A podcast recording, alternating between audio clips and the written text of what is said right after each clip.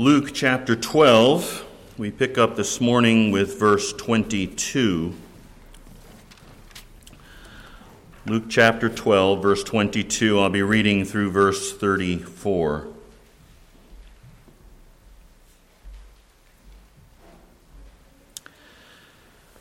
And he said to his disciples, For this reason I say to you, do not worry about your life as to what you will eat, nor for your body as to what you will put on.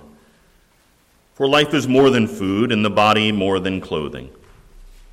Consider the ravens, for they neither sow nor reap. They have no storeroom nor barn, and yet God feeds them. How much more valuable you are than the birds. And which of you, by worrying, can add a single hour to his lifespan? If then you cannot do even a very little thing, why do you worry about other matters? Consider the lilies, how they grow. They neither toil nor spin, but I tell you, not even Solomon in all his glory clothed himself like one of these. But if God so clothes the grass in the field, which is alive today and tomorrow is thrown into the furnace, how much more will he clothe you, you men of little faith? And do not seek what you will eat and what you will drink, and do not keep worrying. For all these things the nations of the world eagerly seek, but your Father knows that you need these things. But seek his kingdom, and these things will be added to you. Do not be afraid, little flock, for your Father has chosen gladly to give you the kingdom. Sell your possessions and give to charity. Make yourselves money belts which do not wear out, an unfailing treasure in heaven, where no thief comes near, nor moth destroys. For where your treasure is, there your heart will be also.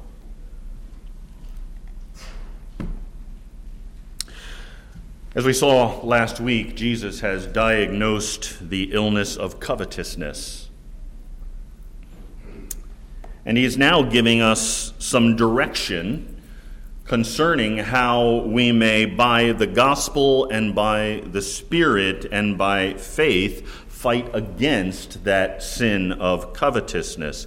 Covetousness is a pervasive sin. We all struggle with it in one form or another from one time to another, sometimes with great intensity, sometimes almost imperceptibly, but we struggle. And it's important for us to remember, even as we focus mostly on material coveting, because that's what Jesus mostly focuses on in this passage. It's also important for us to realize that covetousness is about more than money. Covetousness is about more than having an inordinate desire for material possessions that you don't have, or longing for the possessions that your neighbor has his money, his house. Covetousness can involve wanting your neighbor's husband or wife. It can involve wanting your neighbor's status, his position, his prestige, his power. Covetousness can involve longing to have anything that you do not have and overly desiring anything that is in this world, good or bad. It's a pervasive sin. You don't have to desire something which is evil you can be covetous towards something that is good. You see, the thing is not the issue, the heart is the issue. Covetousness, then, is a gospel issue. It forces the question upon us do we love God more than we love stuff? Do we treasure the gifts of the gospel more than we treasure the things that our heart is preoccupied with? And it's a hard issue as well as a pervasive issue. The, the Apostle Paul said it was that 10th commandment that forbids coveting that taught him that the law was spiritual. Said, I wouldn't know coveting was an issue unless the law told me that. What did he mean? Well, when you lie, some people can know that. You're lying to someone, obviously. When you steal, people can know that and see that. When you murder, people can know that. They can see that. But it is possible to covet with no one else in the world being aware that you're doing it, except for you. And that, Paul said, taught him that all sin has its root in the heart. It may be expressed outwardly, but all sin has its root in the desire of the heart. So this is a heart issue. And Jesus, in our passage this morning, gives us ways to fight against that heart issue. And in fact, they are ways that fight against every issue of the heart, every sin that takes root in us. They're very basic. There's no secret about these things. We've got to believe, we've got to get into the Word of God, and we've got to pray. Doesn't seem very exciting. Right? Doesn't seem like there's some kind of new truth here, and there isn't. This is what the Christian life is about. The Christian life is not about novelty, it's not about finding some secret key. It's about being reminded of the spiritual disciplines, coming back to the same things over and over and over again. I'm going to trust God. I am going to immerse myself in His Word. I am going to commune with Him in prayer. The way that you fight the sin of covetousness is that you believe, you trust Him. God wants you to believe certain truths about Himself and about His providence and about you that are absolutely necessary for you to believe if you're going to fight covetousness. You have to fight against covetousness by believing in God, by believing what He says in His Word, and trusting what you know about Him. If you look at your circumstances, and especially circumstances in which you are struggling with some lack, some want, some unfulfilled desire, and you deduct from your circumstances your opinions about God and this world, you will never win the battle against covetousness. You've got to bring everything that you know about God to that battle. Otherwise, what do you have left? You're listening to the world. And the world is going to point you in an entirely wrong direction. In the midst of our circumstances in which we're facing a lack of want, an unfulfilled desire, God says, Don't look at the circumstances, look at me. Look at my promise. Look at my word. Look at that which you know. And that means believing what he has said in his word. And so we take his word and we meditate upon it. We take His Word and we bring it into us so that when these situations arise, when these temptations arise, we have a resource. So we meditate and reflect upon what we say we believe in His Word because this doesn't just happen overnight.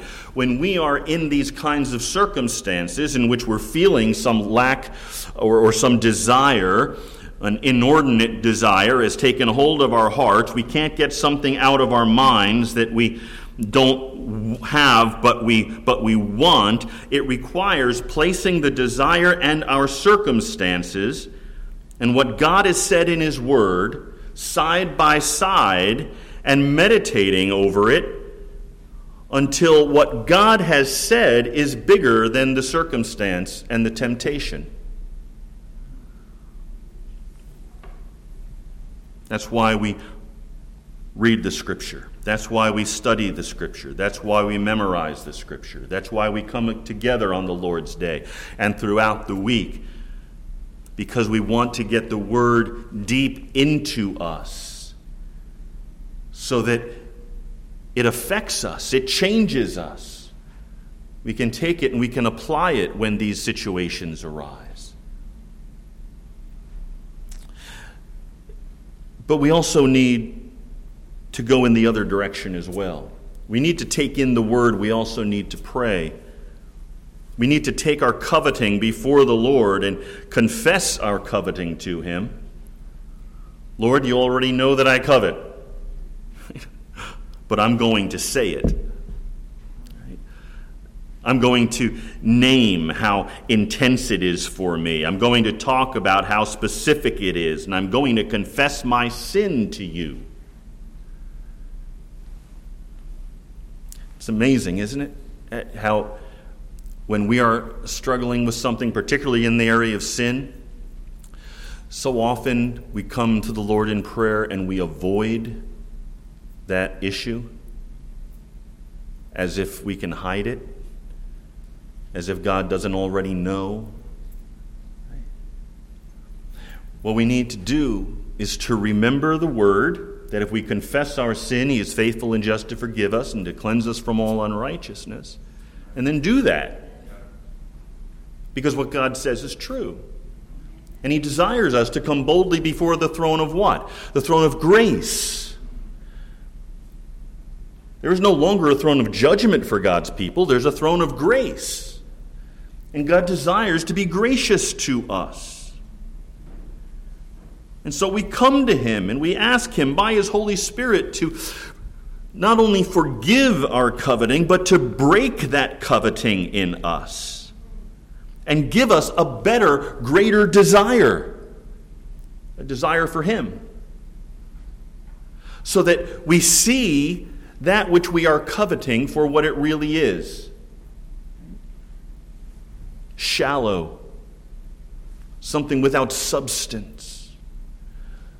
And then we compare it to what we have in Jesus Christ, what we have in God and all the promises that He has made to us. so, battling this sin requires believing and meditating and reflecting on the Word of God and praying. Now, with that as kind of a backdrop, let's begin to look at this passage together. Jesus gives us specifics as we do those things in this passage, and I want to look at them with you. First of all, in verses 22 through 30, you see Jesus' arguments against anxiety and against worry. These are things that flow from coveting. We want these things because we think they are going to provide that which we need and we're looking in the wrong place. Here's what Jesus says He says to us, fight covetousness with truth and faith. This is what Jesus says in this passage. Notice specifically four arguments that he gives in verses 22 through 30. The first you see in verse 24 consider the ravens. Jesus' point here is that we ought to look at these birds, birds that don't have jobs, birds that don't earn a paycheck, birds that don't have titles and work at businesses, and God provides them with all the food that they need. And his argument is this if God provides for the birds, he'll provide for you. Very simple. It's not complicated at all. Consider the ravens. They neither sow nor reap, they have no storeroom or barn, and yet God feeds them. How much more valuable you are than the birds. So he's arguing from the lesser to the greater. Not that there is no value to the birds, God created them, they're valuable, but you're more valuable. And if God provides for them, He'll provide for you. Now, that argument depends on a couple of things. If you look at the passage, it depends on your coming to really believe God's providence. Do you really believe that God provides for you? That's why he points you to the birds in the first place. And then it depends on you understanding that you are made in the image of God and you are, in fact, more important to God than birds. So Jesus essentially puts two doctrines in front of us and says if you will understand providence, that God provides for you, and if you will understand that you are far more important to God than the birds, then you will realize that God provides for the birds. Your deduction will be God will then provide for me as well. Birds I can remind you, are not created in the image of God. You are. And then he gives a second argument. Look at verses 25 and 26. Which of you, by worrying, can add a single hour to his lifespan? If then you cannot do even a very little thing, why do you worry about other matters? In other words, Jesus' second argument is that worry is ineffectual. So why bother? It doesn't work. Don't worry because you're locked in on this thing that you ha- don't have because it won't help. When we're in circumstances that point us to our human limitations, our finite nature, that we are not what we want to be, we don't have what we do want, and we cannot by our own strength and effort rectify the situation, what do we do? Well, our tendency is to worry. We don't have the strength to change the situation, so we'll just worry about it. And Jesus says that doesn't work. It doesn't do anything. It doesn't accomplish anything. It doesn't make anything better. It doesn't even make you feel better. It makes you feel worse doesn't make the people around you any better, doesn't change the situation. Instead, when you're in a situation where you lack, uh, where, where your lack and your, your weakness, your finitude is made aware to you, the answer is not to worry. What's the answer? The answer is to rest in God's sovereignty. Every experience in life that points to your finitude points to God's infinitude. You're finite, He's infinite. Who do you think you should depend upon? Every situation in life that points to your weakness points to God's power. Who should we depend upon? We are limited, God is not. Who should we depend upon? He goes on and makes another argument in verses 27 and 28 when he says, Consider the lilies of the field. Well, consider the lilies, how they grow. They neither toil nor spin, but I tell you, not even Solomon in all his glory clothed himself like one of these. But if God so clothes the grass in the field, which is alive today, and tomorrow is thrown into the furnace, how much more will he clothe you, you men of little faith. Same argument with the birds, really, essentially, the same form of argument. If God clothes the grass, and he does so gloriously, he will clothe you.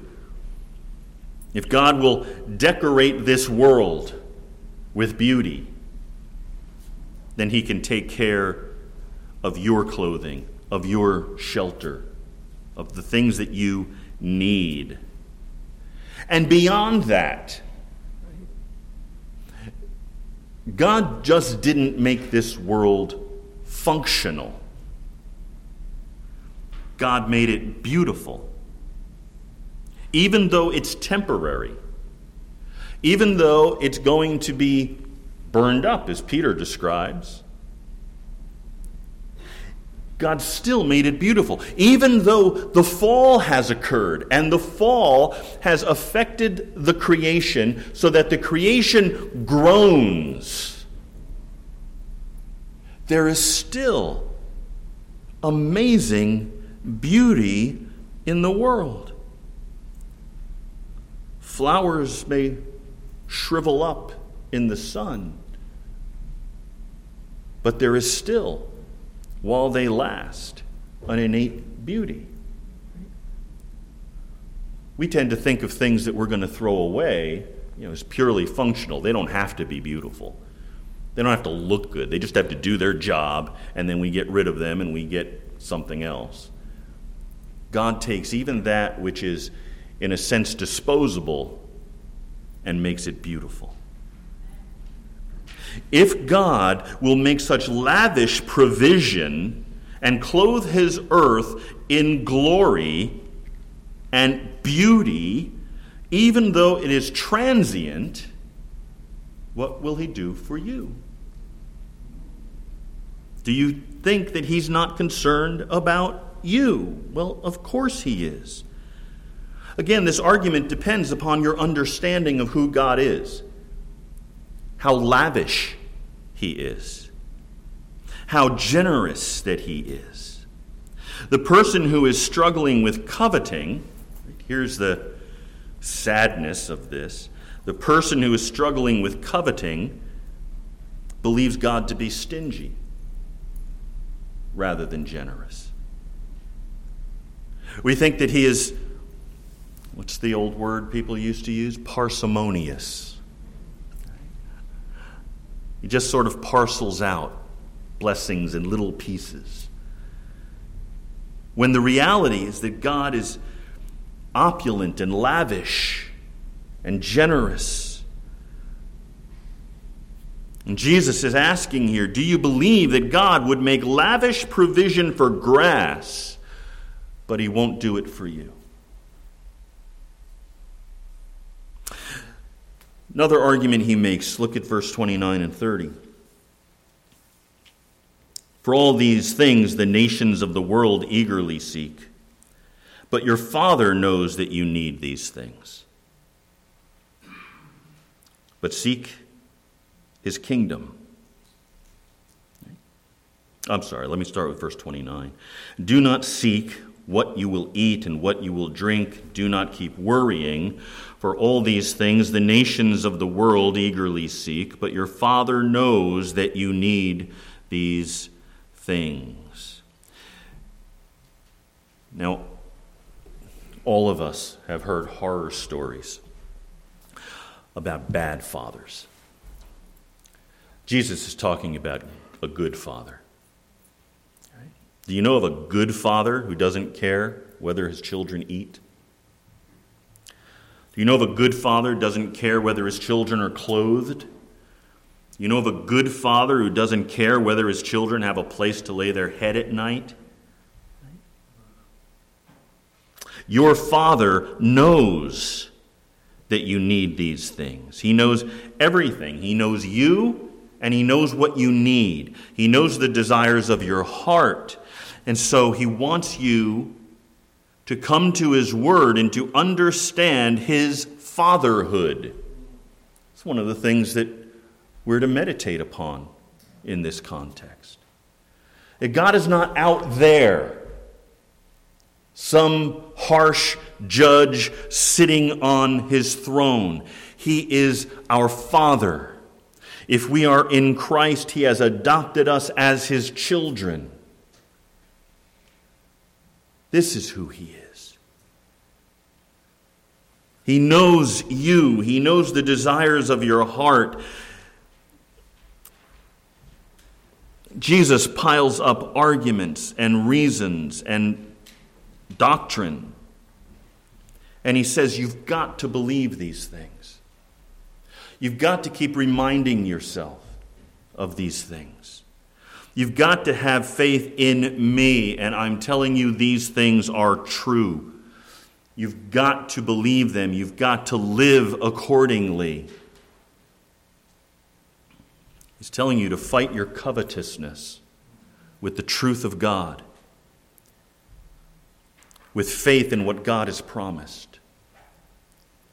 Fight your covetousness as you live in communion with God. As you fellowship with Him day by day, getting to know Him as your Father.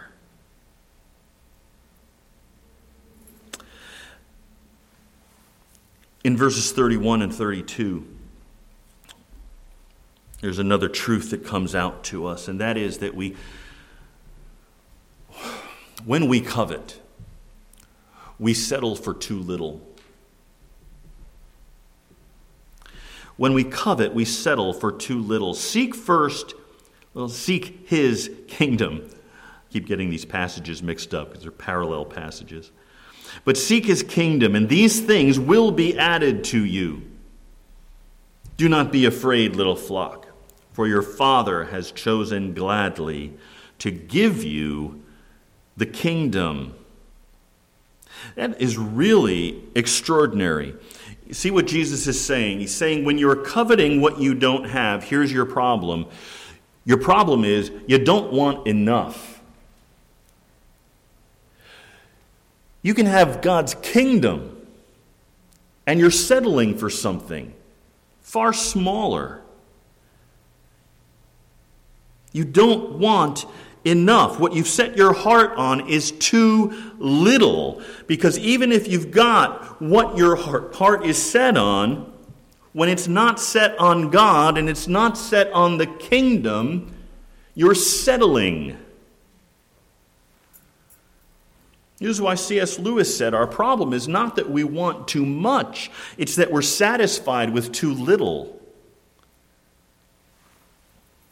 Our sights are set too low. Our desires are set below that which God has prepared for us. He says, Seek the kingdom. Because what does the Father want to give to you? He wants to give you the kingdom. You want a Lexus, He wants to give you a kingdom. You want a bigger house, He wants to give you the kingdom. Maybe you want a better looking husband. He wants to give you the kingdom.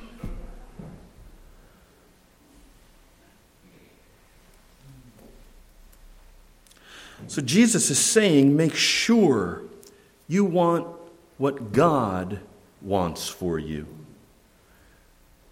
and not something less. You're not asking for enough. You're not wanting enough. You don't want something that is really going to satisfy you until you want the kingdom. And then he adds to this word. Look at the end of verse 31. He adds this promise. How do you fight covetousness? You fight it by believing the truth that Jesus taught us in verses 22 through 30. You fight it by making sure that your desire is set on the kingdom rather than on stuff that will not satisfy. And then you believe, you, you, you fight covetousness by believing the promise. And what's the promise? All these things will be added to you. Seek first the kingdom and all these things will be added to you. What's Jesus saying? He's making a promise to those who will seek the kingdom. He's saying He will supply all your needs.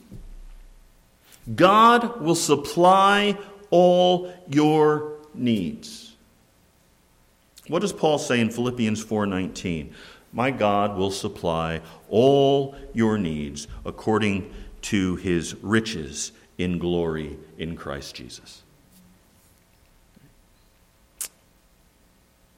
What does Paul say in Romans 8:32? He who did not spare his son, but delivered him for us all, how will he not with him freely give us all things? There's the promise. Where'd Paul get that from? he got it from what Jesus had taught already. Believe the promise. And then, this is really extraordinary. Look at verses 33 and 34. Sell your possessions and give to charity. Make yourselves money belts which do not wear out, an unfailing treasure in heaven where no thief comes near nor moth destroys. For where your treasure is, there your heart will be. Remember, everything we're seeing here is in the larger context of discipleship. Jesus has been talking about discipleship for many chapters now, and we're still on that general subject. If we are going to be a disciple of Jesus Christ, then we are not going to pursue those things that the world tells us we deserve. We're not going to pursue those things that the world desires us to want. Rather, we're going to pers- pursue a different kind of treasure entirely. The last thing we need to do to defeat coveting is to let go of what we already have. To be generous, to be open handed. If we are overly preoccupied with what we don't have, Jesus says, here's how you defeat that you believe what God has said in His Word. You make sure that what you really want is the kingdom. You believe God's promise. And then, if you're struggling with trying to find joy in what you don't have, start giving away what you already have.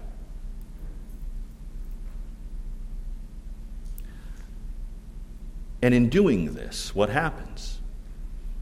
Then your life is no longer about stuff. It's no longer about stuff. And you begin to realize, you know what? All these things that I think are so important, not so important after all.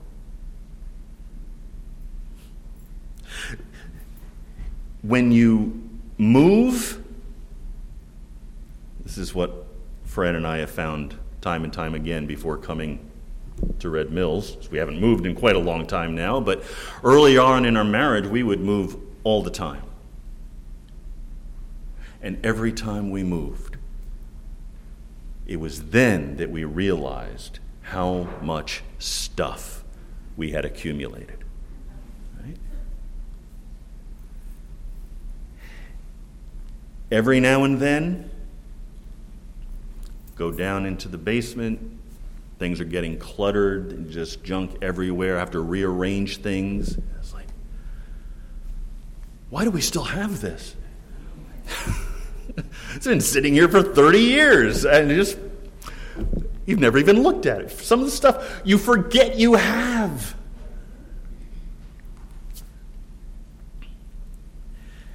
And we could get rid of it and it would make absolutely no difference to our life day to day. to day.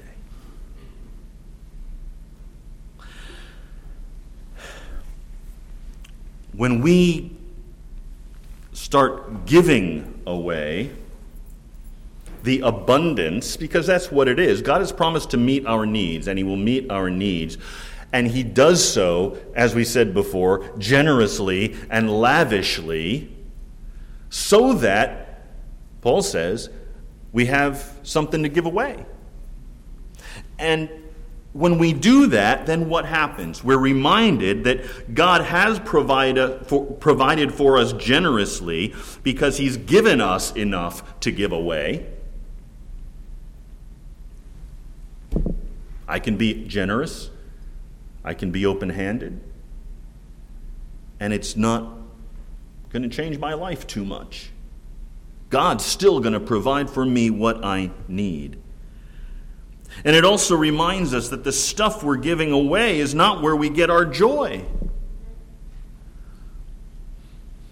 It's not the source from which contentedness and peace and happiness comes. And you end up realizing what a blessing it is to be able to help someone and be the conduit of God providing for them.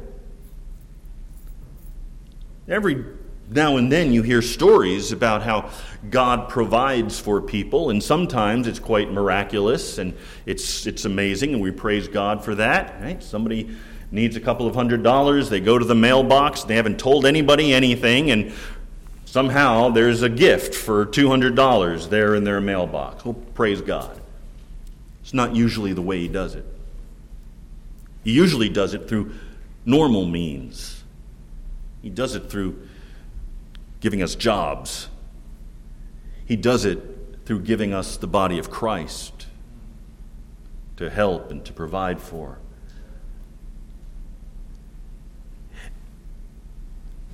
All these things are, when you look at everything Jesus says here, and you strive to put them into practice, and you compare what our lives are now, and I am absolutely including myself in this, we compare our lives now with that life which Jesus is describing,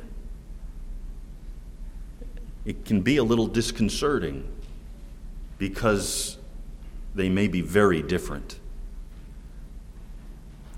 But what Jesus wants to do is to work the gospel deep into our hearts in these things because coveting is a gospel issue. Here's what it comes down to, brothers and sisters. What do we desire more? Stuff or God? This is exactly the struggle that Eve faced with Satan in the garden. What do I want more? God or this piece of fruit and everything that this serpent said would come with it? And she chose the fruit. And so did Adam. And that's what's happening every time we covet. We're choosing the fruit rather than God. So, what can avail for us in this battle? The gospel. Only the gospel. What do we care about most in this world? Is it the kingdom? Is that what we're seeking? Is it God Himself?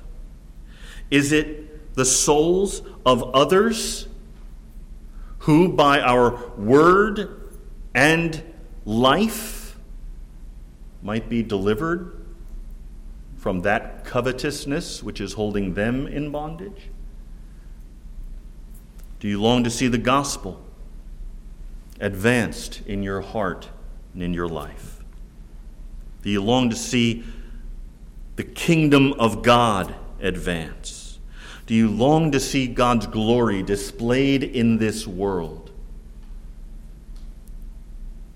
I try to imagine how God's glory can be displayed among a people